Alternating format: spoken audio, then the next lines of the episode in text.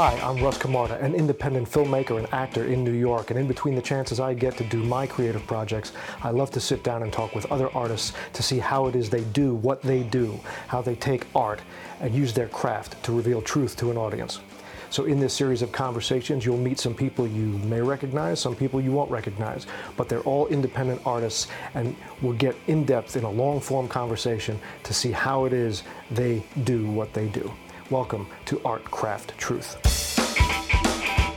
This time on Art Craft Truth, we once again go behind the scenes of show business to see the world of casting. For over 25 years in New York City, Judy Bowman has been a casting director for theater, film, and television. And she shows us how casting directors are really a part of the design team and the production process of any particular project in any of those mediums. So I hope you enjoy this, Judy Bowman. So how are you doing? Nice to meet you. I don't have my casting uniform on. What's your casting uniform? Like usually like a blazer and a t-shirt. well, this is the this is pandemic version. This is, okay. Yeah, this is my this is my pandemic. Uh, yeah, you look very relaxed. Yeah, it's fine is, if everybody else looks casual. yeah, but... this is like super casual. So welcome aboard, Judy. Thanks for Thank coming you. on. Uh, all right, so you come to me. To, first of all, this is this is fun for me because I think I've talked to more casting directors uh, on this than I do as an actor. So I never, you know, I don't think I've talked to this in depth with a casting director uh, in my entire career uh, uh as an actor or filmmaker. So this is actually fun. I get to see all this stuff yeah. Uh, on the other side of the table. And you come to me from. Uh, Brett Goldstein and Liz Ortiz was also from there. So you guys are. Is it is it like um? Because I asked this of of Liz and she was like, "Nah." But is it is there like like uh, do you guys all know each other and kind of mix and match and like you know share a file or two or how does that work? Yeah you know um, i think we when we spoke initially um, it used to be that nobody really spoke to each other. Mm. um, although people had their friends and favorites um, and i suppose people like referred work to each other okay. who knew each other um, but I feel like it was pretty separate, especially with gender and, you know, if you were gay or straight. Interesting. I feel like um, gay men supported each other and gay women uh, knew who each other was. Huh. Um, but uh, casting directors, when I was coming up, were very uh, tight lipped, secretive, competitive and you know didn't share with each other what they were working on who they were talking to what they were charging. Why, why uh, um, well i can see the charging part but what is the um, what am i missing? What's the what's the part that needed to be competitive like poaching people's casts or like how, well, like i think it's ownership and i think it's clients. I think uh, um, you know if you can say oh John jones has been casting for this theater or with the, this producer. And you know i guess potentially you could find a way to meet with that producer and find out if they're happy or not. Ah. um, like anything i mean there was just a certain amount of competitiveness. Um, or i think you know at times bad blood where um, someone maybe cast an early production of a show and then uh, the production moved and those producers hired a new casting director and maybe that new casting director wasn't as um, hmm. gracious or responsible didn't reach out to the original casting person or perhaps took credit for, for things they didn't do. Gotcha. Um, so there are sometimes where's the know, where's seen, the where's the places where you crisscross? Like like um, I'll see often there's a there's the New York casting, the LA casting, and and like, yeah. do you guys communicate that way too? Like, do you? some of those are fun, and if you can, um, it is fun when when you can work together. And uh, so sometimes, let's say I'm doing a project and I'm based out of the New York area, and I need to do some casting in California. I can call a casting director out there mm. and say, "Can you do this session for me?" Can you run this session for me? And if you have any ideas, feel free to add them. Mm. And we can either work together or some of us are really happy to help out another casting director. Like, for example, uh, there are some bigger casting directors in LA who often use a New York office. And Okay. we're very clear that that LA casting office, that it's their project. But, um, and we often get paid by the, by the studio. Right. So um, we're hired to be of assistance to that LA casting director. And usually that LA casting director is really happy to give Sure. us some credit or, um, you know, they acknowledge who cast what. Do you find um, sort of interesting takes on things that f- when when you're working in that way that you wouldn't think came from like that wouldn't come from your particular casting eye? Like, do you find, oh, that's I wouldn't have thought of that, or you, you see that stuff all, every now and then? Yeah. How I find that the two work? coasts the two coasts are pretty different Okay. in aesthetic, in the way we work, and the kinds of actors we have around. Right. Right. Um, the the stereotype is that New York actors, um, their positives are work ethic. Intelligence, sense of humor, and training, like real skills. that's about right. and the LA stereotype is that it's a lot about how you look and Mm. who you know Mm. and charisma and getting in on the ground floor of those casting offices that often are um, relegated to bring in the familiar 50 people Right. that Right. they see for everything at often a very high level. Right. Um, and so there are times that are interesting to me to answer your question where um, a well known casting director, well liked, calls one of us and says, Hey, I'm casting this amazing movie and they want to see more people and they want to see them out of New York. Right. And that way we can have those conversations and say, Okay, what's behind this? Right. Right. because we know you've done your job. Right. What are what's missing? How can I help? Like I remember in the mid '90s um, doing some work for a studio, and I was part of the New York office casting a, a series of television shows, and they had had a a very you know prestigious LA casting office working on it, and I remember them calling and saying, basically it's hunks and babes. okay. And then I said, So what's the problem? You're in LA. Like, what? I don't understand. And they would say, Well, they want this edge, perhaps, that we think maybe New York has. They have to complete speak in complete sentences and whatnot. Yeah. Well, you know, um, you don't want to inherit someone else's problem. Right. Right. And if it's if it seems obvious to you and they're not finding it, what exactly is missing? right. Right. And that way we can just cut to the chase and I can say, okay, I'm going to do basically what you did, but like keep that aesthetic going, but maybe have people who have a really sharp wit Right. or are maybe a little bit intimidating right. um, or right. have what that New York edge that you're looking for, that more urban quality, Right. meaning more from the city, Sure. more grit, more, um, Yeah. you know, don't mess with me Yeah, when I walk down the street kind of little attitude. little gravitas that we carry uh, over Yeah. here. You know, yeah, absolutely. more so, indie, perhaps. Yeah, exactly.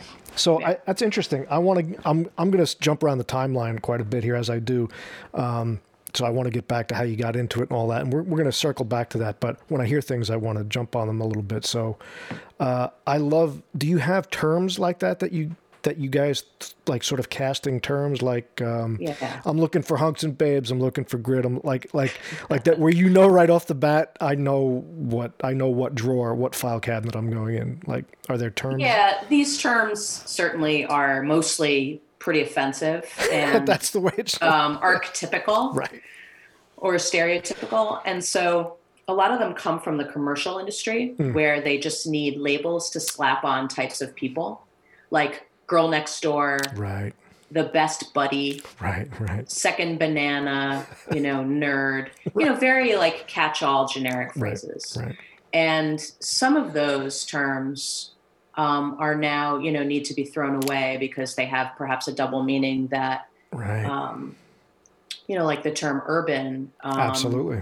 For us in the business, as long as I've been in, urban for us always meant the city. Mm, Like an urban environment is a city environment, right. whereas suburban Right. was a, a big town in like Westchester, Connecticut, New Jersey, Right. certain kinds of houses. Mhm. And then there's rural, Right. which is country or farmland or small town. Right. Small town is also another description we can use. But um, I know in the music industry, urban music or the urban department uh, became a place where African American artists would thrive, and they would call them the urban department. right.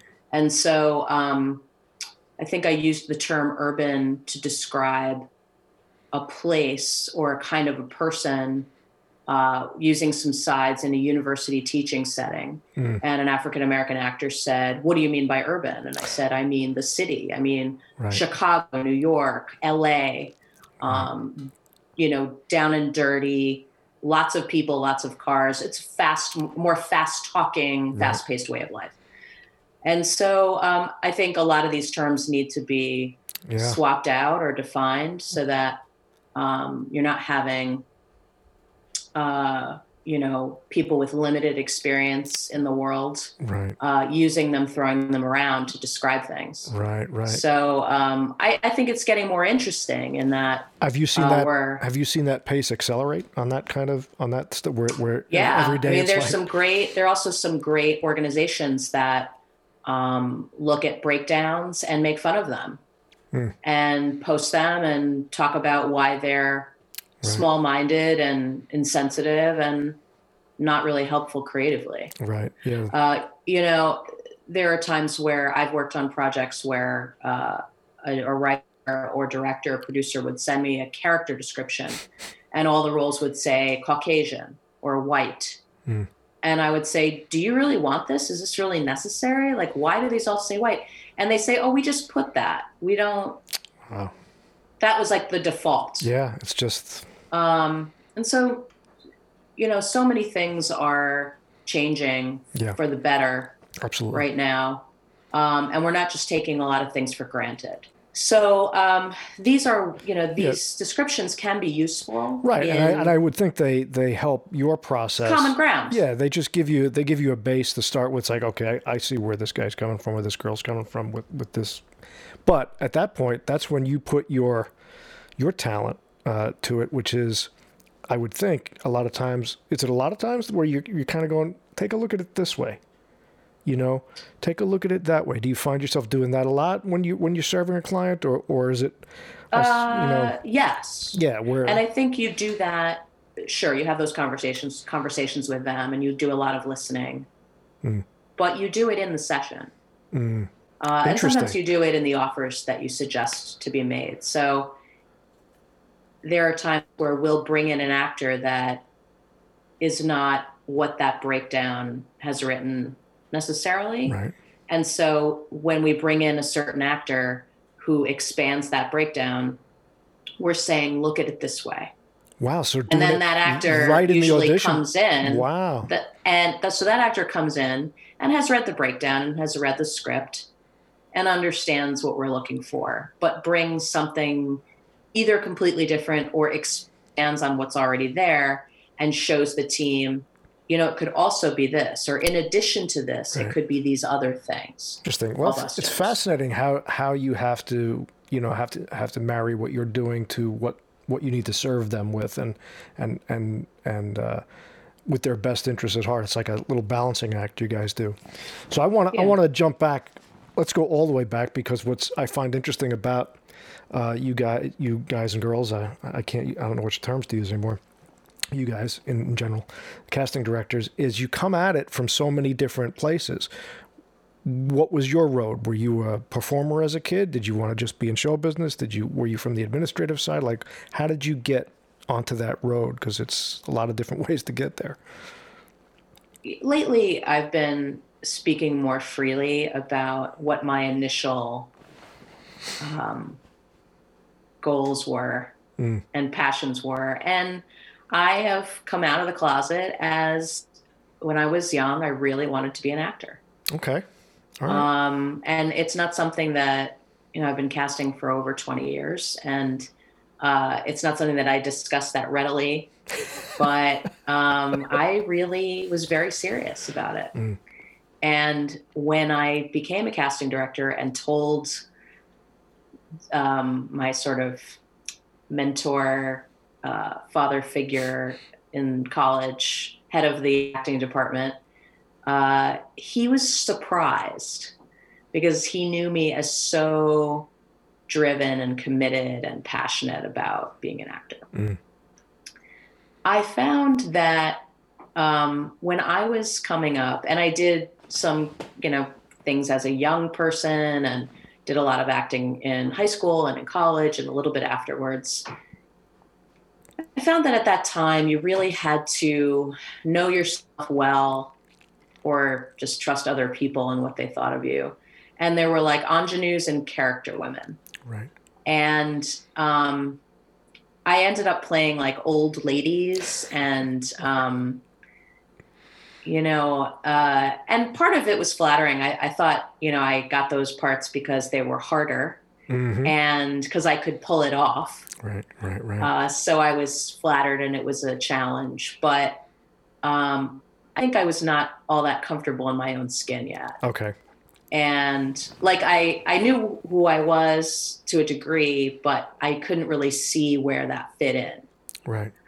And so um, I learned what I love to do by not doing what I thought I wanted to do. I also have a lot of other interests, sure. like um, teaching, like I almost feel like I could do a lot of different jobs, and I have done a lot of different right. jobs in my yeah, life. Yeah, I looked. I saw. Um, I saw um, about your, your teaching credits, which I want to get into too, because yeah, you know, that's a. I love that myself, so that's a great. Yeah, I mean, I've sold shoes. I've cooked in a couple restaurants. Um, I like a lot of things, and so going to college where I went was also very helpful because I could do a lot of things Where'd you go and to not. I went to Tufts University, okay. and um, you know, I, I definitely wanted to go to con- some kind of conservatory environment. Um, and my parents felt, and I also felt, that there were things I wanted to study. Yeah. There were things I wanted to learn, like Japanese poetry and um, take classes that I felt like I was never going to be able to take again. Right. So I also ran track in a very serious way. Wow. And, okay. Um, I was quite good as a 16 year old. Hmm and was lucky enough um, to be able to run at a Division three college. Wow. And so I ran on level at school. And if I went to a place like NYU or other places where I got in, I was not going to be able to do all those right, things. Right. I have to say that my grades at Tufts were not good. um, I was on academic probation my freshman year, and my track coach said, "You better pull those up, or you can't run." Uh-huh. And I, um, you know, I didn't go to a couple classes. I, I slept in. I, w- I was a very goody two shoes kind of square person. I never drank until I was well out of college, mostly because of my running. Right. You know, I didn't want to mess with anything. Screw up the tempo. Um, and I was also just naturally very, um, not a prude, but just really a good, a goody, you know, goody right. good. Right, right. Uh, That's a casting so, term, by the way. That's a casting. It's a term. what? You're the. You, that's a casting term. A square. Square. You know, S- small uh, town girl next door. I say I was the one taking everybody's keys. Okay, right. and driving them home. Right. So that is that is a type, by okay. the way. Right. Yeah, the one I'll, who takes everybody's keys. keys. We can call that a new a new a new type. All right. I feel. Like I don't know what that looks like exactly, no. but it, it, you could put a picture of me in college. I got you. Um, so I had a lot of other interests. Let me ask you this question: Yeah. When you were in school and when in college, when you were when you were learning, first of all, what was the kind of what was the kind of acting training or drama stuff that you were doing? Were they teaching a particular kind of method, or were they just giving you kind of basic scene study stuff? Or? Uh, I think at Tufts we had a lot of sort of Stanislavski based Right. work. Um, the head of our department at that time um, was I used to call him Foghorn Leghorn. He was kind of like a old Southern Tennessee Williams actor. Oh, excellent. Um, he had been William Hurt's teacher. Oh, Um, you know, he was amazing and just looked like he came right out of a book. You know, so, a so, uh, what kind of stuff was uh, big? Sen- uh, sense memory. yeah, Watch someone sit on the street and copy them. Observation, Take sure. lots of notes. and uh, and then we'd have acting exercises and scene work in class. No one's ever asked me that before. Like, what exactly was the Yeah. kind of study Well, we were the doing? yeah. But I feel like it was method. sure. Yeah, I mean, um, parts of it. And, yeah, I'm sure. yeah. And then we had this other teacher who was an odd duck, who's written some books, and he taught this this method called iconicity, which was a very different kind of work, and it was not really emotionally based. It was about symbols, and so you would look at the text and you would take a piece. I haven't talked about this in years. A, like a noun, and you would inhabit a, a shape or a, Oh. an image of that. Wow. It's almost like if you were to look at Shakespeare and you would almost not pantomime it, but Right. gesture about it. So Okay. you look at the moon. You know, you would um, use your hands and your body to inhabit So he's doing some some or a thing. Carl, Carl Jung, uh, you very know, on art- the surface kind of work. Wow. So the two of them clearly didn't get along, and we were very um, two of us like all of our all the performance people were very confused and either in one camp or another. right, right. Um, Did which and I don't. I imagine you didn't fall into the symbol camp. I did not, but I it was it was actually a really worthwhile exercise and got me to use my body, which Right. I you know I wasn't all that comfortable with. I think with Shakespeare, with lots of classical work, Yeah. um, it's very useful Sure. because it it allows you to sort of work from the outside in and also to choreograph in a way these images that often are lost or run over Sure. Well, too much talking. It's interesting you say that because I think, uh, you know, with Shakespeare, the the the there is no subtext. The text is the text. You know, it's not like post like modern writing. It's you, if you're going to do it, you're going to do it in Shakespeare. And so Yeah. so that would be helpful in building from the outside in rather than trying to find some sort of character work where you wouldn't want to do that in Shakespeare. You you just you play that text and play that meter, and the argument kind of makes the the thing happen. So if you're Yeah. moving, that's interesting. So you can also bring it down. You can also make it smaller. Like it doesn't have to be um, the kind of Shakespeare where you're on like a soapbox and showing so much. right, right, right. But it gets you to explain as you speak. Right. So so you didn't useful. so you were flattered playing the uh, the old lady character parts, but what were the stuff what did you want to do? Like what what did you get to do that you liked and what and what were the stuff what were you looking to do? What was the stuff that turned you on? Well, I think, you know, I think I was probably maybe a young leading lady was a little bit Mm. in the character mode. Um, I think there are parts now, and there's um, there's point of view now that the kinds of roles that I would have played are written now. hmm Yeah. And um, the old lady was interesting, but also um, we did Alice Childress's Trouble in Mind. Hmm. Uh, there was a theater, there was a student theater company. There were a lot of those because there was the main stage, which was like the big fancy productions that most of the seniors got into. and then there were lots of offshoots of, of student theater organizations. And one of them was started by my colleague, Robert O'Hara, who's an amazing writer and director, very well known. And he started a company called the Black Theater Company. And we did Trouble in Mind, which is about an interracial theater company putting on a play about slavery. Mm. And our cast itself was interracial. And the stage manager's name was Eddie, but he changed it to Edie. And I played that part Okay. of the white stage manager Okay. and that's a part that like I- know like if i said stage manage like do it like a stage manager right. someone could inhabit that like do it like a yoga teacher these are these labels we're Right. talking about uh, i could probably conjure up and it would be funny Sure. um, we all know lots of stage managers they're very organized Yes. um, and so I got to play that part, but she she was like a, a a mediator in some ways, but also stuck between the cast and the Mhm. director, um, with the play and the play within the play, and um, so it didn't matter who I was. Right. I was just a person Right. And that's kind of where we're in a situation. right. And that's You know? that's I guess that's the the hope for everything now is to kind of get to that place where it's just like, you know, this is just a person in, a, in a, a unique and extraordinary situation and dramatic moment in the in the writer's uh, mind, and It can be anybody. It can be anybody in plays. Yeah, and we don't, you know, these these conversations that I feel like we used to have about, well, the piece is about a family and the family needs to look alike. Okay. And using those things as a priority over talent and skill and Sure. excitement and creativity, my family, you know, families don't really look alike. Right.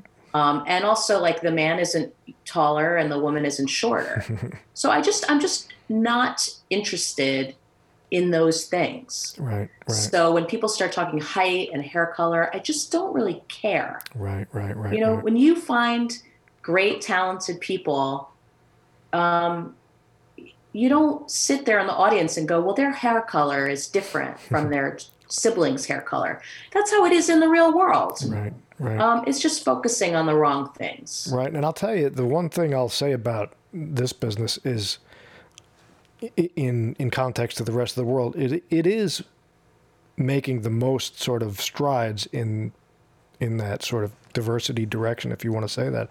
You turn on any television commercial now, it's one after another is either interracial or, or differently thought than it used to be. So I think, and certainly every original programming from Amazon to Hulu to Netflix to whatever, the casting is is much different now than it was even five years ago or ten years ago. So I think uh, I think that that kind of seeps into the collective conscience, and and then people just move on, and we can we can just do stuff.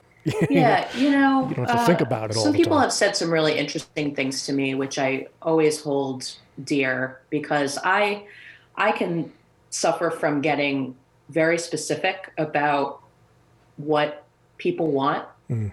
because that's part of my job is when someone comes to me and says i really want great actors and i want them to be this or that. And they i've written this thing and i would love them to fulfill these qualities. Um, it is i find it easier most times and that that can change but i've i've often worked with very strong-willed strong-willed directors. Hmm. and so it's partly what i like and partly just what i'm used to. Right. and so i'm used to someone saying this is what i want this is this is the goal and then me fulfilling that goal is very rewarding um, and sometimes I've gotten caught up in, well, but he's the older brother, so he needs to look a few years older. Right. And a few directors have said to me, let's say a couple, one said to me once, the audience will believe what you tell them, which I really had trouble wrapping my head around for a while. Mm. Um, because I was like, well, that's not exactly true. like, there are times that you do sit in the audience, few, and you say, I'm confused. I don't understand how that person goes together. But, you know, perhaps that's the direction of it all, Sure. or the lack of writing or Right. explanation, or you weren't paying attention. Um, and another director said once when uh, there was a, uh, you know, these infamous talkbacks that you have after after a play or a film, and sometimes it can get a little uh, off topic. Um, an audience member was saying, "Well, the lightning that was happening in the scene that would never happen. Like that's not reality." And this director said, "I don't come to the theater or see a movie to experience reality. I come to the theater to." Um, to go on an adventure hmm and to have my mind be challenged and go on a ride. Right. Right. And so I don't need everything to make sense. And by the way, the lightning bolts happen in the script at those exact moments. Right. so if you have a problem, you could take it up with the writer. so we don't, you know, or you or you leave a film or you leave a theater and people say, "Well, I knew that was coming." Right. Right. Right. You know, I predicted that a mile away. We're not there to solve a crossword puzzle. Right. Right. We're there to go to have an experience and go on a journey. And I I don't need, you know, when I read a book, I don't need it to be a biography. Yeah. No. Um And there's I, a- I read a lot, a lot of biographies. and there's a lot of different ways to get to these to the, to the same goal. You know, cinematographers have different ways. Actors, there's, there's a zillion different ways to present Yeah. the story, and that's ultimately what it's about. Is the story? It's And that that's different from when a writer has written a piece for their community Right. and has said to me, I need three actors who speak Punjabi, Mm. or I need, I need, um, I have written this piece for my Latin American brothers and sisters, Right. and I need those actors to be represented in that way. Sure. And so to say, well, we're not doing documentary casting, um, that's completely different from honoring the writing and honoring the experiences of those actors. And that's a discussion that I think everyone is having about um, what is enough, what is correct, Right. what is authentic. I also saw, um, I was in London just a handful of times, and I saw Billy Elliot there Mhm. on their version of Broadway um, before it came here.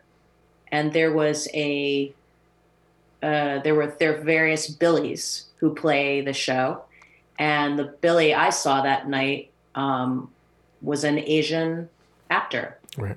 and not once after the the show opened and I you see everybody standing there on stage you don't then spend the whole time watching the show going why is this boy Sure. uh, Asian Right. is he adopted Right. Right. Right. you don't No. you don't think about that you watch the show and he's a boy Right. and so I think um, we are having good conversations about um, also about what it looks like to have maybe just one actor of color Sure. in a full cast of actors who are white. Right. Um, and there is also a spectrum of actors within those communities of complexion. Sure. and, Absolutely. um, so, you know, there's a lot that goes into it. Yeah, but I'm, I'm curious. Does do you think, uh, and this might be controversial, is it does it go the other way? Like in other words, um, there was a time in Hollywood where you could where every every American Indian was an Italian guy, you know, in the fifties, and and every you know Asian was a Charlie Chan makeup or something. I mean, you can't do that stuff anymore, uh, unless you're Robert Downey Jr. in 2008 or something. You know, you can't pull that stuff off. So. Right. I wonder if that that same Billy Elliot metaphor doesn't apply the other way anymore. Correct? Like you, you wouldn't have unless unless it was kind of a theme thing. If you did a a reverse uh, Othello or something, you know, I, I can't imagine you would you could do it that way anymore. Where where I don't think you No. would or should. no Some of these questions come up where high schools want to do Right. in the Heights. Mm. And perhaps that high school has no uh, Latinx Mm. young people in that high school. And so that's a discussion they're having about is that okay? Right. And Lin Manuel Miranda and Quiara Hudes are saying it's okay or not saying it's okay, or um, or Stephen Adly Guirgis is saying this role was played by a black actor or a Latin actor on Broadway, but if you do it regionally, that role was not written in Mm. particular for an actor coming from those cultures. So it can be many things. interesting. It's a it's Uh, a Rajiv Joseph also is saying, you know, with Guards of the Taj, those two actors don't have to be South Asian. Mm. Those actors can be Arab, and uh, those actors can be Persian. Mm. Um, they don't have to be two Indian actors. Right. It's a, it's a very interesting water to navigate uh, now Sure. as as as the arc of history bends a little bit it, and things change. We're at that sort of inflection point where we're trying to figure out and discover and make sure that that things are represented correctly. And and in your job, you're kind of right at the forefront of that because what you're presenting is human stories, serving artists, and your job is to help put a face on those things. So you're right on the the tip of the spear of that stuff, which is fascinating when you think about it. Casting Yeah. directors are right on the edge of this sort of changeover in in the world, which is interesting. So so let me go back. Let's get back to your your particular journey and your particular uh, road. So what's the first? What's your first involvement? With casting, do you become like an assistant somewhere? Do you get? Are you part of a theater company? You get on a pro? Like, how did you do that? Like, how do you even Well, for me, um, I went to work for casting directors. Okay, what? So what, what was I it? started. I started at a talent agency. Okay. Um, when I got out of college, I had a friend from the drama department there who heard from someone else that uh, there was an assistant opening at this talent agency. And so I thought at that time, you know, I was still interested in being an actor, but was also interested in doing a variety of things. Um, it wasn't like the only thing I Hmm. wanted to do. Um, I said this would be a good way for me to learn about the business. So I interviewed and I got the job, and I worked for four talent agents. And we had a really nice roster of actors, some of whom I knew. Um, I knew who John McMartin was from Sweet Charity, and I had interned at the Berkshire Theater Festival, and he did Breaking Legs there. Um, they represented Alma Cuervo, who I had seen in Heidi Chronicles. Um, they represented Maya Dillon, um, you know, a lot of really Jamie Sheridan, a lot of Mhm. really wonderful Jonathan Freeman, some like great musical folks. Uh, and I knew who, who a lot of these people were. So it was exciting. Um, and I had a Rolodex and I had an electric typewriter. and my job was to type up people's resumes and go pick up scripts and call the messenger to deliver scripts Nice. to the actors, leave the scripts outside the door uh, in an envelope for them, That's great. uh, and type up the submissions to the casting directors of those actors. And, you know, pack up the, the package. Uh, I would check the fax machine when I got in in the morning, and all of the breakdowns would come out through the fax machine and re- replace the fax paper. That's great. It was another time, you know, answer does. the phone. Absolutely. I actually decided to leave there because I, I, I sort of I both wanted more experience and more responsibility, but I also wasn't. I also didn't want to stay. Right. So I said, you know, what can I do that would be more than what I'm doing now? And they said, well, you can file the equity contracts in date order. So when those contracts come up, they could renew their contract with that actor. And that didn't seem like a whole lot of fun to me. So, so I, like there's a part of me that loves alphabetizing. I'm a, I'm a Virgo and uh, detail oriented, and I love those kinds of things to be. in That's why you got So- that stage manager part worked out really Yeah, that's right. so uh, I just like gave my notice Mm. and started, you know, back auditioning. I worked on a, a Harry Kondoleon play, who was a guy. Um, I think he was friends with Larry Kramer. Um, he was a, an interesting playwright. Uh, he died of AIDS a number of years ago, but he wrote kind of Beckety Mm. kinds of pieces, um, and I did that on the Lower East Side, and it was good. Um, but you know, the auditions I went on, I got some of them. I just really could not support myself, sure. and uh, I was waitressing and doing all those things. Yep. Um, but I did like working. I did. I liked the work at the talent agency, and I sort of was bitten by the bug um, to work behind the scenes. Right. And I ran into a casting director at the local video store and uh, it was not blockbuster but uh, something like that Right. and she said oh hey what happened to you over there we you know we missed talking to you i also had had really nice conversations with casting directors on the phone when i was at the talent agency where they would call and say i have, a, I have appointments for these actors you represent Right. and i was out seeing theater five nights a week and wow. i would say to them what about this actor that we represent that we submitted Mm. and they'd say, Well, what about them? And I'd say, Well, I just saw them in this show. And if you're seeing that other actor, they're similar to them, um, but they're great. And I read the script. And they'd say, Oh, you read the script? Wow. See, there you go. And, uh, you know, very often, like an agency will get a, will get a breakdown, but they don't have time to necessarily read every script Right. that is involved with it. And so that's why those descriptions are important. But um, so that, so they said, okay, well, I have one more slot. I'll I'll give it to you. And if you're right, great. And if you're not, then you have, still have some things to learn. And then I was like, oh no, Were you right? I was right. They didn't get the job, Oh, but they did very well. Okay. Um, right. And I think they got a call back. Fair enough. But um, that's how you you know make those relationships Sure. and earn trust and.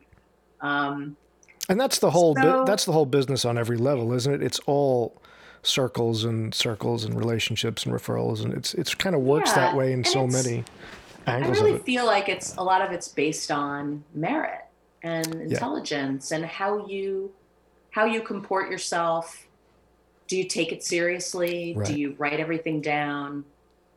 Um, and I have those conversations now, which I I do enjoy, even if they're over email. Right. Um, you know, there are agents who only submit a few people, and then there are agents who submit like 35 people. you know, like 10 people per role. Right. Not all those 10 people could are really right for that. Right. Um, but my mo is that like I look at the submission and then I have a list already Mhm. of people who are with that agency Right. who I want to see. And so some agents have said to me, um, or I'll say to them, well, why didn't you submit on that? And they'll say, because you're going to ask me for the people you want anyway. right. And I'm like, well, you could help and we could do this together. Like, Yeah. so they, I think they were a little annoyed. So I try to take their submissions now maybe more seriously and, and really look and say, well, why did they submit those people? Right. It's not just all up to me. Right. And that's letting go of control Yeah. and saying, let's collaborate and I should collaborate as well. Right, and I think there, Um, there's a, there's this sort of I, I always felt that there's like these strata in in the business, like any business, but there's you know a real thin layer of super talented people and a thin layer of really shitty people, and everybody else. There's a lot of talented, hardworking. So once you get into that middle gray, it's like, do you want to work with them? Do you want to be on the set for 12 hours with this person? Right. Because unless I'm going to get that real thin strata where I'm willing to put up with some shit, everybody else is in the same kind of area for the most part. So it's work ethic, it's it's responsibility, it's intelligence, it's that those kinds of things are what Yeah. build those relationships. I think uh, ultimately. Yeah. you know, if casting directors, if we do our job, that session's going to be good. Mm. And the people we're choosing from at the end, they're all great. Yeah. You know, let's say your callbacks, like the top three to five people, they're all terrific. Right.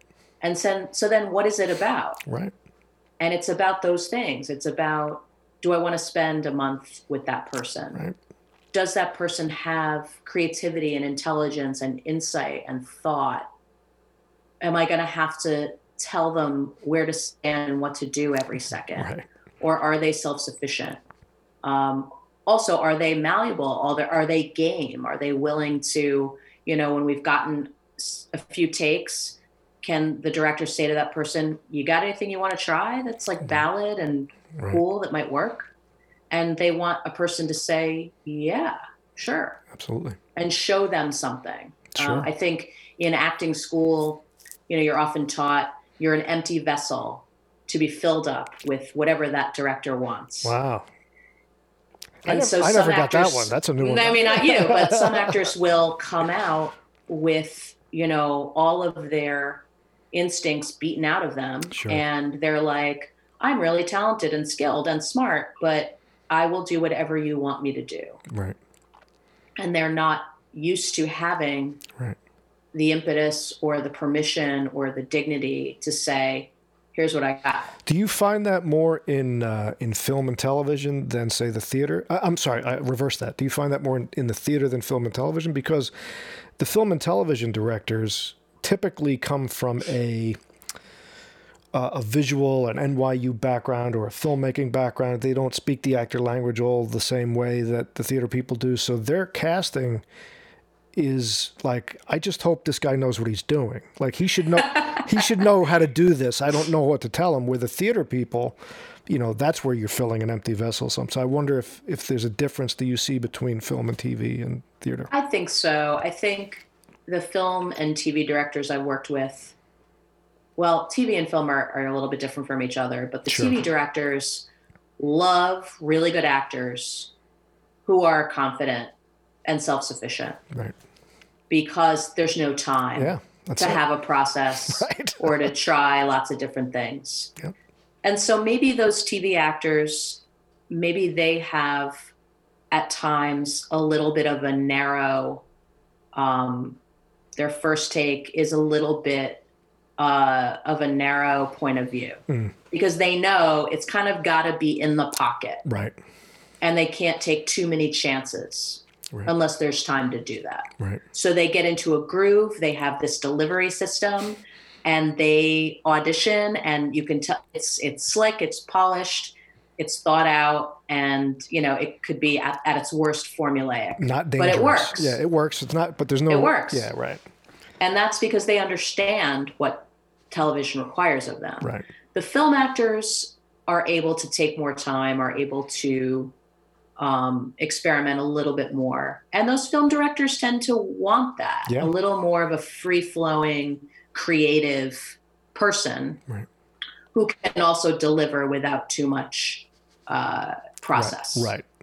Um, and then the theater actors, yeah, I think the theater actors have it the worst in terms of, um, you know, I think now we're talking a little bit about actors owning the room or Mm. taking their own time to show people what they've got.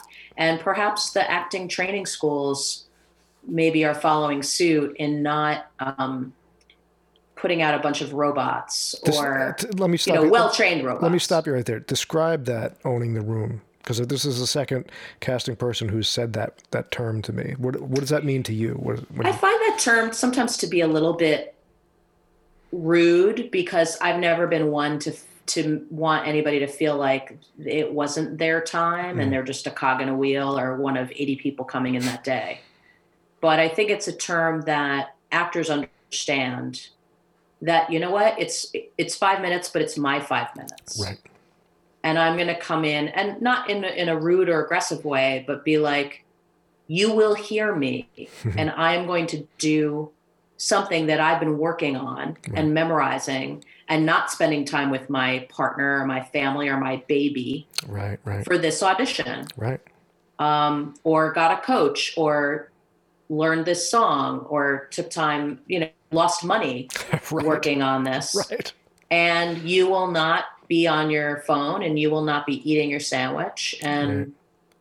Well, I always you thought, know, you know, respect my this is my this is my room for these five minutes And I, th- I think what helps that along as you get a little older as an actor is you realize that uh, because if you've done enough shows for you know three people or you know uh, or where the guy's on the phone in the audience on in your show that you're actually in or whatever, you realize that th- you're there to serve the story as an actor. You're there to do a job. So you look at the auditions as you get older, you start to realize uh, that the auditions are just another show, and it's like I'm going to do the best show for my five minutes. And, you know, right whoever's watching's want if you get what I got, that's great. And if you didn't, Yeah. it didn't. And, and, and you get satisfaction out of that as an actor. And I think to me, that's what owning the room always meant. Um, and, uh, and I think theater actors probably, uh, probably just training wise probably are better at that.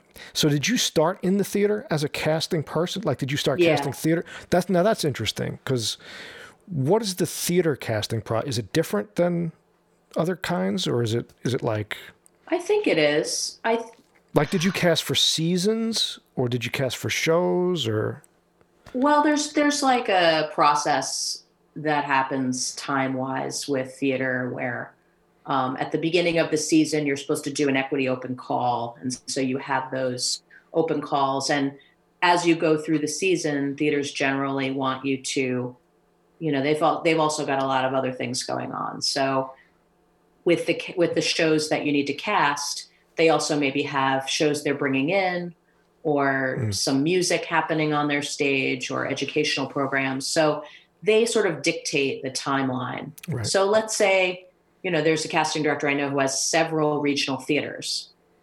I don't know how she juggles it, but you know, um, she's got various shows at various times through the year working, Mm, uh, casting. So the directors are usually different. So you have, let's say, you have a theater a season, and then you have maybe three different directors you're working with, or two and three different writers. wow, wow, So, like anything, it's just more. yeah, Um, I know when I worked with Actors Theatre of Louisville from like 93 to 2000, we used to joke they were like my period. You know, the, the two weeks before were horrible, and then they came, and then it was over. And then they, they came every month. so, that's awesome. yeah, I mean, you just keep track of who's doing what. So, it's just it's time management and and juggling and and schedule and just knowing keeping your mind compartmentalized. yeah. I And think- you know, in the fall, you're going to be casting for their Christmas show. Right, right, right, uh, you know, there are things that come through every season, right. um, but every theater does it differently. And what about the casting process, especially in the theater? Um, do you like? Is there like because it's it's the lead up, it's the it's the conversations with theater companies or directors or whoever, um, and then it's the all the work that goes into it, the the the the organizational stuff, and then the actual session. What's the part along the way that you're like, I like I like doing this. This is fun, you know. I like the and I find that the theater work and independent film is similar. Mm-hmm. Um, you're really wanting to honor this piece that someone has written. And that is really at the forefront of what you're doing is um, what is written here and how can we elevate it, expand it, honor it.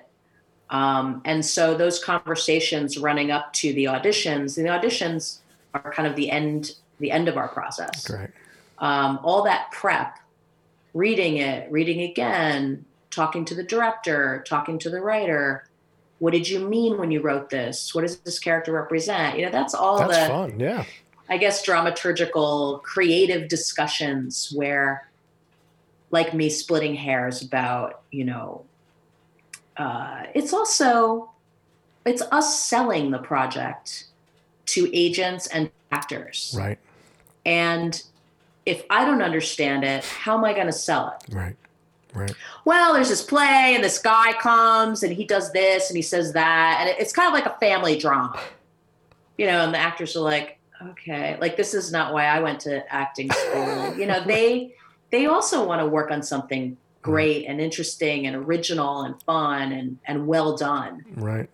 So, but there's also like a lot of development that may be happening with the film or with the play where that writing is also being worked on. Right.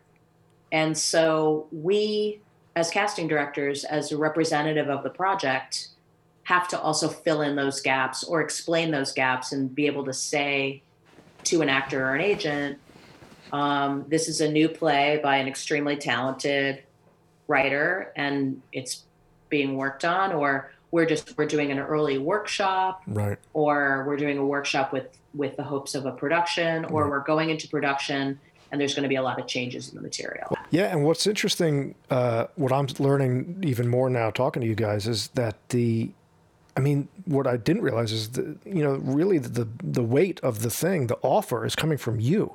You're the one who's selling it to the you know to the actor, or the actor's representative, whoever who's getting that, to get them on board, and particularly on these small projects like the ones I've done my whole life and the ones you've worked on.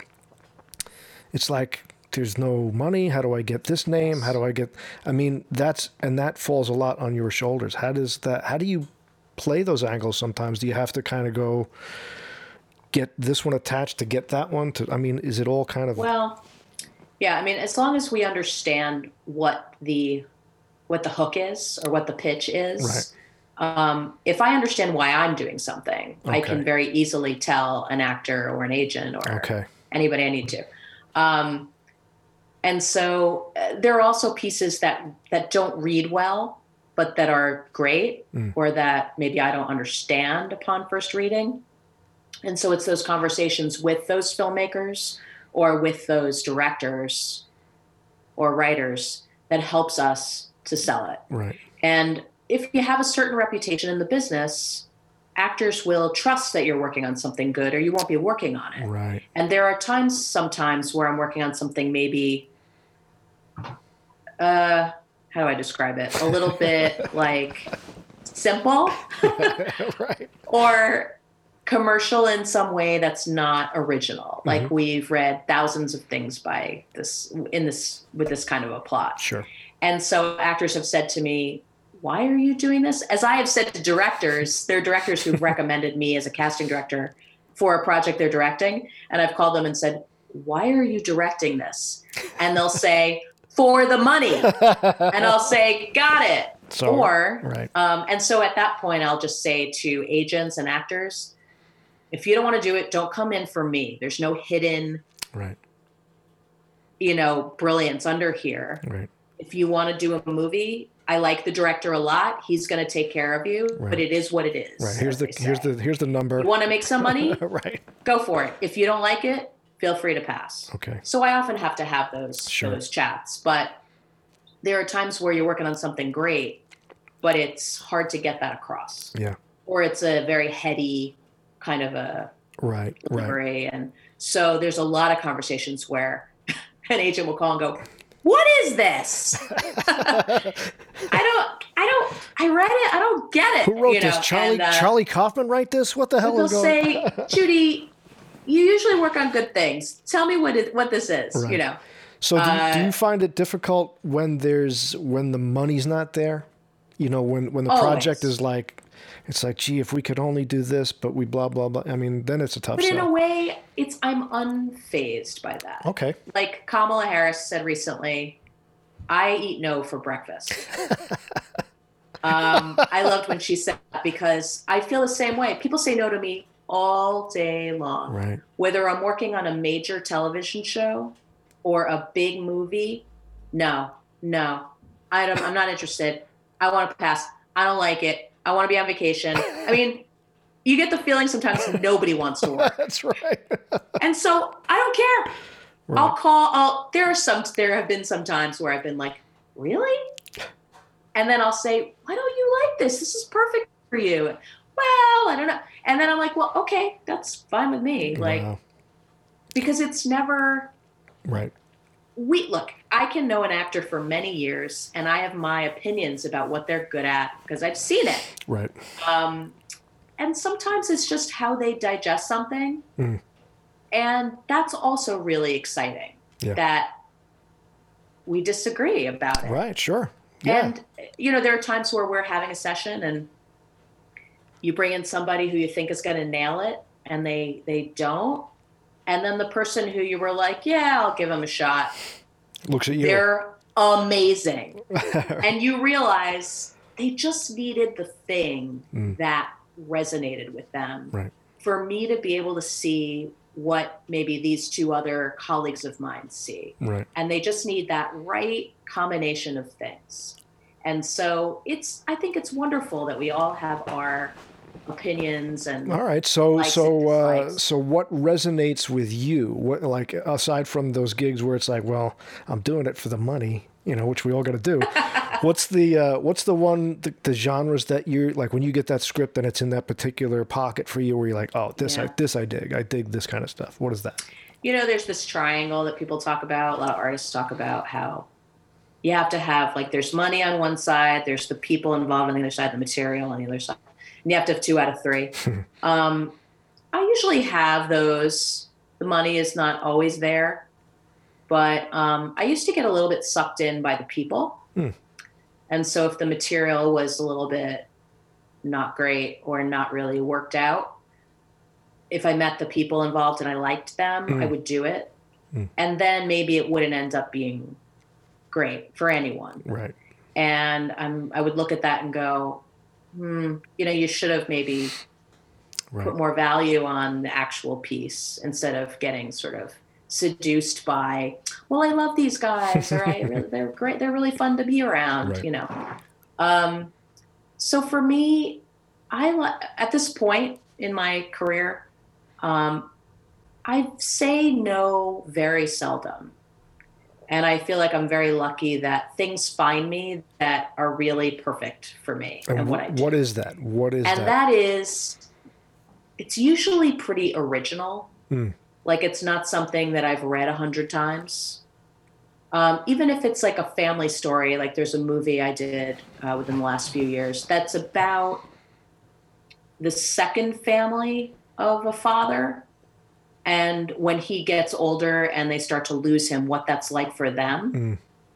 And maybe in the past, I would read about the first family and the father would leave and start a new family.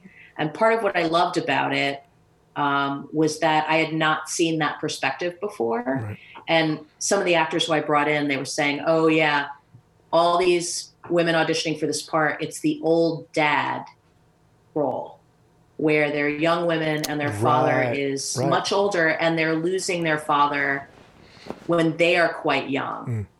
And it's because they're the second family. Mhm. And that was just something very Right. interesting that I hadn't read a, read a script about that Right. and what that's like. So different perspectives, different yeah. you know Yes. point, points of view that you're you Sure. know, yeah it's like doing a movie about the South for me, having grown up in the tri state area. It's like a foreign country for me, Right. I agree. where the way people speak and the way people deal with strangers and deal with their friends and their family, there's so many things I just nuances that are new to me that it's exciting. Right. So the learning process, So- learning something you just did Yeah. not know about. Interesting. or play in the 30s about something or about a city in the US that I thought I knew a lot about. Right. So I learn a lot while I work. And so when I read something, I try to, I'm excited when I read a story that I haven't read before. right. Um, I also really like good writing. Mm. Um, and I like smart and fun directors Mm-hmm. who appreciate really good talent Right. uh, and are also like pretty open in that they just they like good actors and they want to serve the piece. Have you Um, seen have you seen over the course because you've been doing this probably what 20 something years, 25 years Yeah. something like that. Have you seen Since '93. 93? Yes, whatever that is. I can't do math in my head. So, yeah, so over the course has that changed? Has has ha, the, like the the types of stories, the quality of the writing is what comes across your obviously as you go further and become a more established person to where you are now, I'm sure you get different things than you did earlier on, but have you seen have you always had the chance to get those things that make you learn or, or I have. yeah, okay. I started off um, when I worked for other casting people. Some of them were, you know, the typical musicals. Um, and even then, there were some musicals I hadn't either seen or listened to the whole score before. so that's, you know, new experiences are always fun when you're, especially when you're young. Right. Um, but some of the plays I worked on were like Jose Rivera's early plays. Um, people knew him at the time from the Motorcycle Diaries. Um, but they were like plays at Louisville by Naomi Wallace and Tony Kushner. And um, I worked with Marsha Norman on a new play of hers. It was Humana Festival. It's all these amazing playwrights. Right. Um, and then, you know, I worked with Robert Woodruff for a while on some Edward Bond plays and some classical stuff. And I was very lucky in that I got to work on a lot of really interesting stuff. Right. Right. So, and then, you know, I worked on some commercials in in there um, that Totally- were totally amusing, different world, yeah. and also a little bit of a learning curve too about how you do that. If you come from theater, this is the craft part of this conversation that I that I want to get into. So, how do you what what is the difference? How do you do that commercial work? Why is it different? Well, I've learned doing commercials from a couple, but maybe one specific casting director. And in a way, it's even more I mean it's it's freeing in that you can see lots of people because the auditions are not that in depth and the client is not there right. the director, the writer, no one's there but you and the actors. right. And so the day is pretty fun, but it's very packed. Mm. And so the idea is to see as I don't know why this is, but it's to see as many people as you can during the you know during the course of a day. Right. And sometimes it goes on for weeks. And are these are you know we're not talking about like the bite and smile kind of I mean where there's actual text. Sometimes they are, but Okay. there's usually copy Okay. and you know what it is? It's like you have people in for theater or for an independent film. And then you see those same people at the commercial audition. That's got to be great. And they come in and they're like, Hi, I have my grasshopper outfit on, you know, and you just have to laugh Yes. because it's not, as they say, you know, it's not rocket science. um, but there is an art to it. Like seeing those people who, like, let's say, you get a little bit of this uh, fangirl thing happening when people who you've seen on Broadway or who you've seen in a major television show who will never come in for you for a theater come in for like some commercial for bananas and you're like oh my god that's so and so they're sitting in the waiting room you know Right. and and usually that casting director you're working for is like yeah i mean it's because they're gonna make Yeah. like uh, $300000 on this bananas commercial That's right. but you know that that actor probably thinks the banana commercial is silly too. Sure. So the the stakes are low, right. except for the money that exactly. you can make. But they're going on lots of these, so it's not like this is the only wow. commercial they're going on. But you get a little like, and then you get also like, well, why?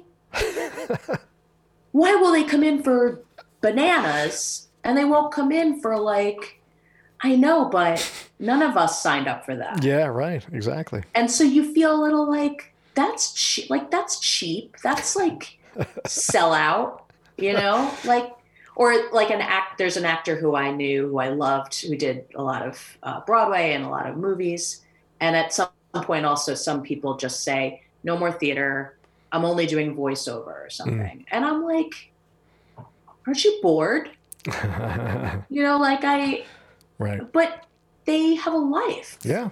There's a lot of like different. They have kids and grandkids and right. they take up the fiddle and they're happy. right. It's right. nothing to look fiddle. down on. But right. I think, you know, when you're starstruck and you're young sure. and you see how could you went to Juilliard and now you're doing voiceover. You know, right, it's there's just something like what a terrible end, you know, that must well, be. And for them, they've yeah. done so much that what what's left to do right. and, and in a way it's a painless way to stay in in the business and you know what some of it is fun yeah and i and and you gotta you gotta put food on the table and you get and there's all yeah. you know, different ways to do that stuff so it uh you shoot for a couple days and then you get these residuals and you good, can buy an apartment and then start a theater company it's a good gig exactly so it's a great means to an end and i say to many actors like especially theater actors who want to do film and television. Right.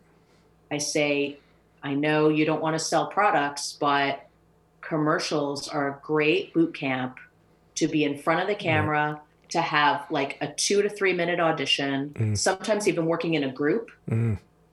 And just you get in for that casting office, you do your thing, and you leave. Right. And um, it's a great way to just throw everything away and like right go back to who you really are and kind of have fun and do something right. silly. Well, I have a question for you because it, yeah. it's something you said struck there for a second was voice casting. Is that different for you? I mean, that's a whole other skill set. It's a very specific uh, uh, uh, niche in the in show business. So, how do you do of that? Of course, I have done quite a bit of it. Oh, yeah. Didn't you do? Didn't I, I read? Is, didn't I read you did like an animated uh, thing too? Yeah, I I ended up casting for Simon and Schuster audiobooks. Right. From 96 to 2002. Um, I also worked for sci-fi.com when when like networks or cable sites were starting to do original content. So like AOL would have its own little shows they'd put on right. or like abc.com.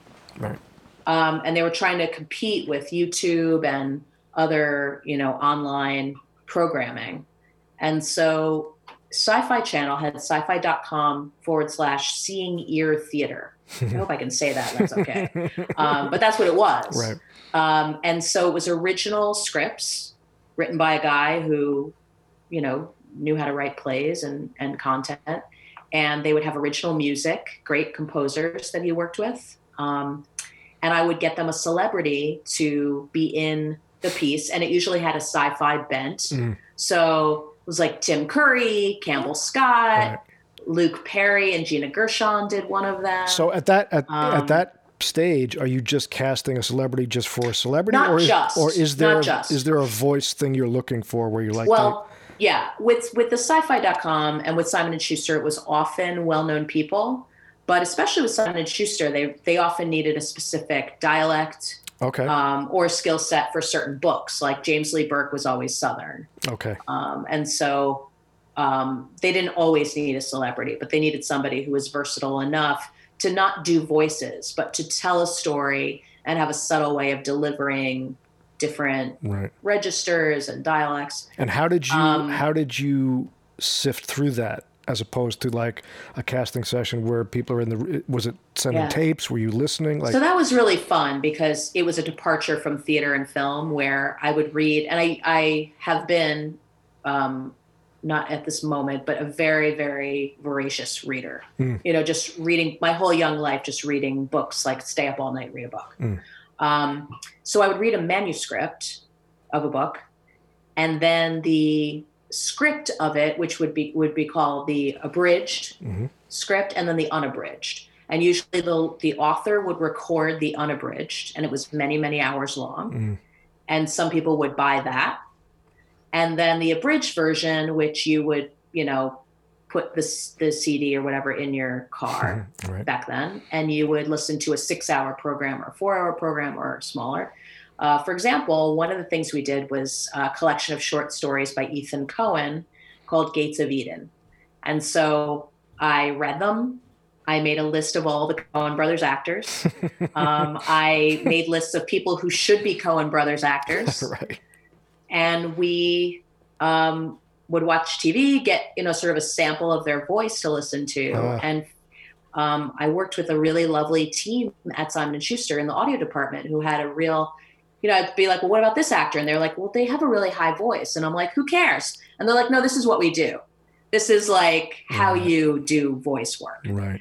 So um, I got to learn that, Right. like what the real differences are and why those things are important Right. um, by working with them. And there were times where we were working on a variety of books, and they would say, "Well, for a romance, we need sort of someone who can do like a dreamy," right. um, and they were pretty high end, so they, it wasn't like a cheesy Right. kind of a thing. And actors who were um, maybe needing something more intellectual to do, Sure. they loved it because they got to work on a book Yeah. um, and maybe even a book about something really special or some great writing like pulitzer Right, prize right, winning stuff um, and so the process there was it was making lists of celebrities but also making lists of regular actors in new york and presenting their demo reels and say you know if we don't get this celebrity i think these three people would be great as backups um, of course, their marketing department wanted a celebrity Sure. somewhere in the variety of what we were doing, but it didn't always have to be. And then there were people who would read the credits before and after the recording, and they were and they were paid well. And so I'd get them in sometimes to read the credits, and then the producers at Simon and Schuster said they have a great voice, and I was like, I know. and so then we'd have them read a book that perhaps you know it was like maybe a Clancy or something that Sure. wasn't needing like Clancy was the star, Right. not the recorder. Right. So um, well, that's that's fascinating. yeah, so that it was le- fun, that- that- and I've done animation as well. So that leads me into another question, which is, um, and I'm not going to keep you too much longer, but the the, No, the question is, um, how do you how do you because you have this catalog sort of built up in your mind, like you said, I uh, I I immediately had a list of Coen uh, brothers actors and people who should be Yeah. Coen brothers actors that you pull from. Where do you find your talent? Like, do you did you were you going to the theater all the time? Were you doing the showcase thing? Were you uh, like how did you build up that and do you still do it? So two questions: How did you Yeah. do that, and do, and do you still do it now? And is it tougher now, especially now the way we're you know locked down and everything, and you can't get out and do the same thing? Like, how do you find the people? When I started, like at the agency, I was at the theater five nights a week. Mm. I was in my twenties. Wow. I was single. You know, I was happy to work uh, in nine forty-five to seven, and then go to the theater and then go home. Wow. But um, as you get a little bit older, and you start getting a little burnt out by that, Yeah. you stop going as much. But you go to film festivals. You, I have always watched a lot of television. hmm I feel like you know, it's my job. Sure. Um, so I don't watch shows necessarily that I love, but I watch them to laugh and see actors that I know on the show, but also to get to know new people. right. Um, I had a few different. I had a little bit of a of an adventure where I felt at one point that I needed to see things with actors that no one knew. Like I would get an invitation as a casting director. You know, you, Sure. people would send you invitations, uh, and you'd go to like theater festivals or film festivals, or you'd go and see one show that someone was in or a showcase. And I would go if I knew no one in the cast and didn't know the director or the writer. Hmm. And I did that for a while because I was also reacting to maybe some other casting directors saying, these are those older, frustrated director casting directors that we talk about. Um, they would say, well, if they haven't been on Broadway and they haven't done this or that, then I don't need to know them. Wow. And I felt the total opposite, where my fetish was to be in a session with a director that works all the time and have them say to me, Where, Where did, did, you, find, find this yeah, person? Right. I've been casting theater or I've been casting TV or commercials all over for years. I have never met this person. Mm. And I love them. And I'd be like, that's I'm done. Like that's that's, awesome. that's made my year. That's awesome. And so it was sort I sort of made it my mission to like find the undiscovered talent. Right, right. But what happens after a while of that is you're in social circles with people or you're on the phone with agents and they'll say, "Did you see such and such show?" Mm. And I'll say, no, I mean, why should I go to Broadway? I don't need to see them. If they're already on Broadway, then everybody knows them. And after a while, I started thinking, you know what? If you're in this industry, you should know what's happening where. Right. Everywhere, not just these like off the beaten track places. Right.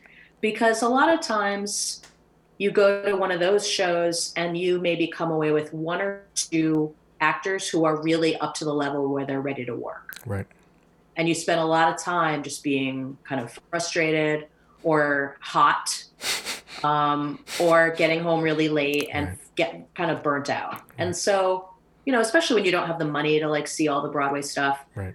But um, I then started diversifying my portfolio a little bit so that I would consistently go. I, I understood why my colleagues, some of them said, you know, I don't really go to that theater anymore because whenever I go and see things there, I come away with very little. Right.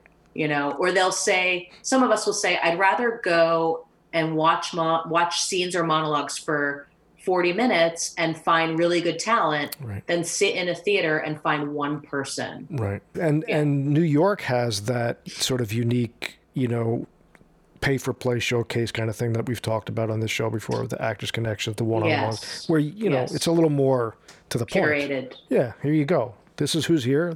I get my five minutes to do whatever, and right. that sort of made sense to me. And then if you want after that, as a casting director, well, let's see what else they got. So now in this world we're in now, even pre-pandemic, are you getting a lot more of this kind of stuff where it's like somebody sending you a uh, they're real or, or, or agent says, take a look at, you know, this online? Like, do you have to do it that way now? You're kind of locked in the house?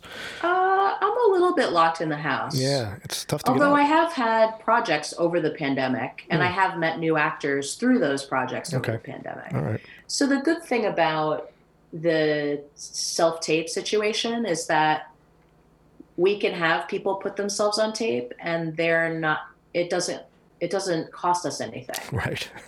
like in terms of time. Right. Yeah. And yes, I'll watch every single tape submission that comes in. Though, you know, people will submit, I'll request self tapes. A lot of them don't respond to my request, to my invitation to self tape. I'm not sure why, hmm. but they just don't. And so the people who send their tapes in are often people I've never met before. Right. And so I get to know their work through their taped auditions. Right.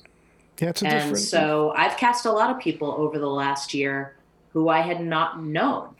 Right. Um, and so in a way, like, if some casting directors are reticent to like bring a new person in with the director sitting there, what if they're not good? What if what if the director yells at me because they're not good? This way, we it's almost all pre-screened. Right, right. Is we there, see you. We see them first. Is there and, a yeah? Is there a is that a big part of the gig? Because when I was talking, I think it was Liz. That there's, I mean, it's sort of a risk averse business, show business. It gets a lot of credit for being out on the edge and cutting edge, but it's really not. It's more risk. It's everybody's afraid of losing their job. So does that find its way to you guys too, where you're like, I can't really take a risk here, or, you know, is that does that fall on your desk the same as it would, you know, a, a director and uh, agent? Um, I think it depends on what entity you're working with. Okay. Um, there are directors I've worked with all across television, theater, film. There's a, a well known uh, television director I worked with who he was also used to the casting process he experienced at his network, where, like, let's say there was a small role like the receptionist on a TV show, Right. and she's got like three lines. It's like, you have a call, they're on line four. Right. Uh, and I said to this director, "Let's not let's not waste time. Here are some actors who taped for a bigger part, who are terrific, who we didn't hire, who'd be great for this receptionist role, Right. who would love to play the receptionist." Sure. And he said, "Well, where are my like?" He wanted to see twenty five auditions for the receptionist specifically Okay. because I think that was the process he was used to at the network, Mm. where that casting office devoted all their time to just throwing the, the quantity Right. Right. at him. And I was like, why would we do that? Right. Here are, you know, five people who are fantastic, who can do so much more, who Right. you would love. And so some directors really want to see people. Mm. And other directors will say, just send me the top 10. right. Um, I usually will send who I think really rose to the occasion, and then I will also provide them the second, the second, third And I would choice, think I would think when and they can watch on their own time. Sure, and I would think when you're doing this, because you guys really are, you are advocates. You are the, you know, Yeah. you're you're out there kind of fighting for your your thought here. I would think when you do it, there's there's the part of you that's like there's a few names highlighted on that list where you're like, I hope I hope they come through. I hope they come through.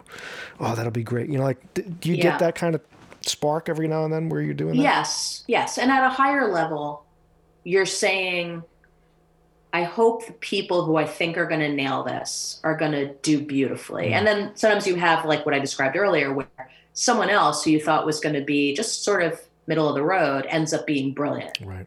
so that happens but um, there are some directors who like we i would say i speak for everybody we want our clients to love our session. Mm, we want them to love everyone in the session. We want them to love us. Right. and we sometimes like what if they hate everybody?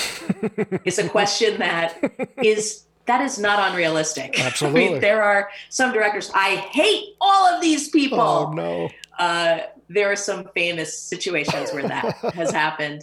And, you know, our responses are like, oh, I'm sorry. I brought in all the untalented. I brought in the, the wrong pile. It's like, oh, which oh, I picked that. Oh, well, sorry. But but when you're in a high pressure situation, let's say you're casting for HBO for the first time, right.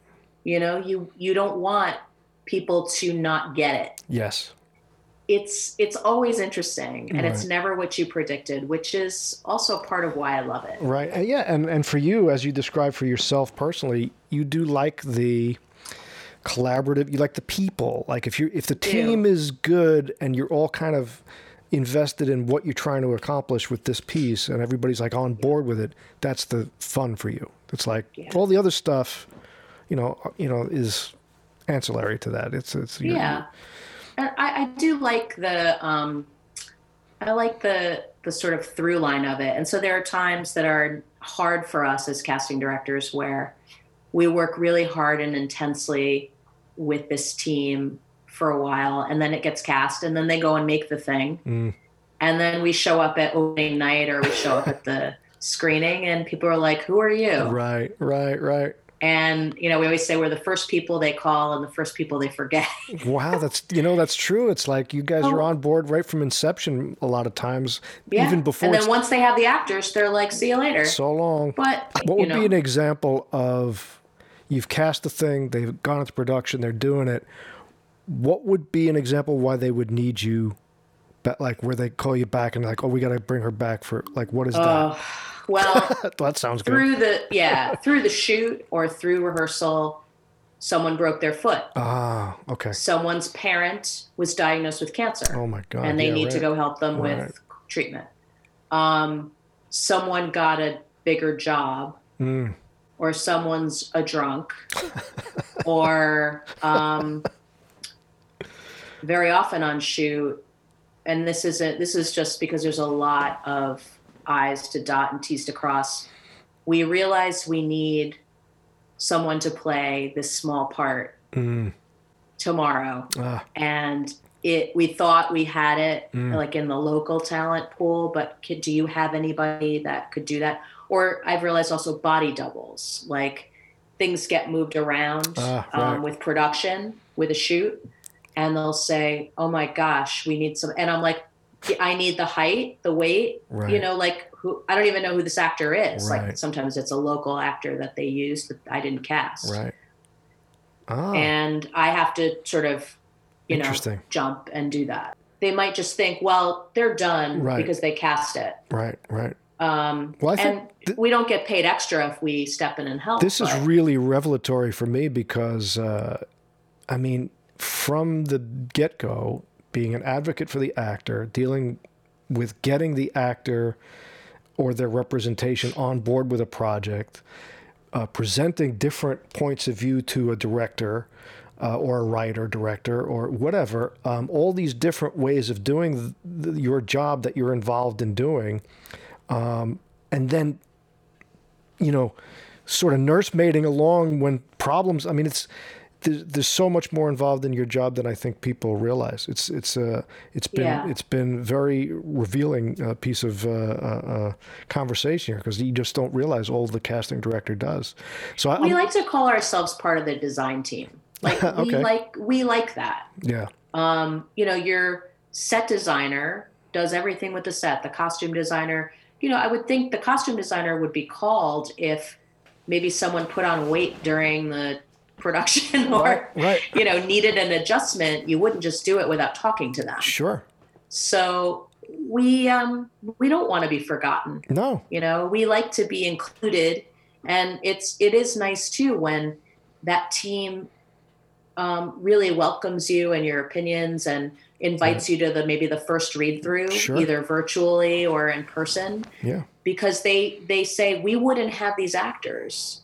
We didn't know these actors until you presented them. right And if we could have gotten them ourselves, we would not have hired you. Right. And it's just acknowledging that we're a part of the group absolutely and not just like a service. Right. No, as much as the cinematographer or the production designer or the ca- you, you that's why they call you casting directors. That there's a big problem. Yeah, with. Big problem I with that title, but I I I'm I'm Or on, casting person. I'm they on like board. to call, I'm on that. Do you have a casting person? Right. Right. Yeah. I'm on board with casting director. All right. So I'm just going to Yeah. wrap it up here. Last couple of minutes. Sure. Sure. So, um, what's uh, some of the more recent uh, stuff you're working on that that's exciting you now, if anything? Is there anything going on? Um, I saw you did the was the Amazon thing recent, the the big dogs thing. The yeah. that was a fair, that looks kind of cool. That looks like a New York kind of fun uh, thing. I haven't seen. that was a New York kind of fun thing. And uh, I can't, there's some things I can't announce Absolutely, yet. that's but cool. Right. um, we shot that show without a platform. So Oh, okay. that show was shot on the SAG New Media Agreement. Um, and it was like several episodes. I would call it nine, but I think it's 8 Mhm. uh, with some great directors and a terrific writer that was adapted from some books. And season two is being developed Cool. now. So right. so there's that. Um, so I'm excited about that, but that probably won't shoot until the pandemic is really well and Right. And I think that's smart. Um, I have a feature that I've been working on that was delayed because of the pandemic. That um, is about a, a time period and about uh, about music in the South. And I've got some great actors attached. Um, and so the postponement of that uh, of that film has allowed us to get a lot of really amazing talent on board. That's see, there you go. So instead of just having one great talented actor, we've got like three. That's awesome. So, all right. So, last little thing um, is this. This is one question I didn't ask uh, my other two casting directors that I got to talk Oh, to. Oh, good. Which is, um, is it a, is it a, what do you think you need to have to do this job? Like, in other words, you know, if I'm talking to somebody who wants to be a carpenter or an actor or a brain surgeon, it's like, well, you really should have this sort of passion for this kind of a mind or what what is it if somebody was like, that sounds like fun. I would like to do that. I, I never wanted to be in front of the camera, but I'd love to do this. This sounds like a lot. What do you need to be and have to do this job? I think you need to love actors. I think you have to have a real appreciation for actors and their talent. Um, there is room for everybody. You know, there are lots of different casting directors who have different philosophies and ways of doing things. There are, I remember seeing like casting directors who didn't know a lot of actors, but they would release a breakdown and set up the people who looked good. Right.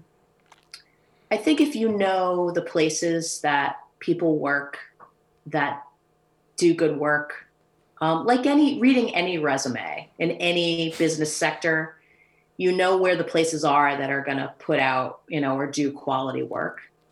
And you're also going to look at their training and teachers they've worked with and be able to pick up the phone and say, you know, how were they to work with? Or if you know that they've trained with that person, you know they're going to learn what they need to do. Right. Um, so I think it's re- just a real appreciation for, um, I, you know, I wasn't able to fulfill my my dream at the time of being an actor, and honestly, like seeing good actors audition is just as rewarding, if not more. Mm. So, uh, all right. So this is really my last question. So, so do you ever want to act again? Do you ever get the bug where you're like, you know, come on, just one scene, one, one show. I mean, It's a three look, I, I've run. had a reader an audition like get sick or had to go on an audition, and I was the reader here and there, and that's fun. Sure. Um, look, if someone, I, I do know somebody who like wrote the role of a casting director into their script, and and it's based on me. You know, if great. it were like playing myself, Okay. or if if it was um, the right thing where they were just like, come on and do this, Right. like. Well, I'll tell you what, Judy. As we wrap up, next time I I uh, I get something going, I'll cast you, and I promise it won't be the stage manager or the or the old lady. Or the old lady. Yeah, right.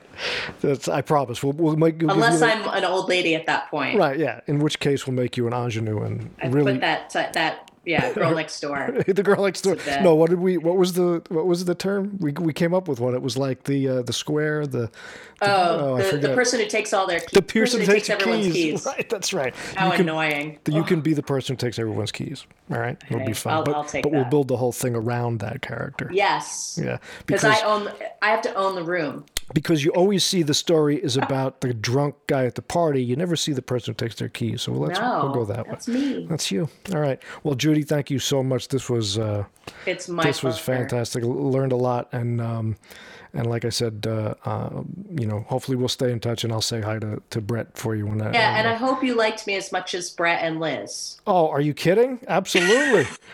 Because now we're all gonna, you know, call each other and be like, "He I- liked me best. Liked me best."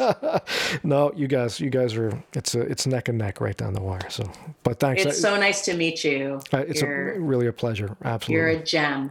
Oh, good. say. I'll take it. I'll And it. if you ever want to talk again, uh, feel Yeah. free. And I look forward to casting you in something at some point. I don't think we really know each other either. So. No, well, in the meantime, just uh, stay safe and uh, Yeah, you stay too. healthy. And So let's stay in touch. It's- Absolutely. It's, a pleasure to meet you, and thanks for everything. thanks for this. I really, really appreciate it. yeah, All you right. too.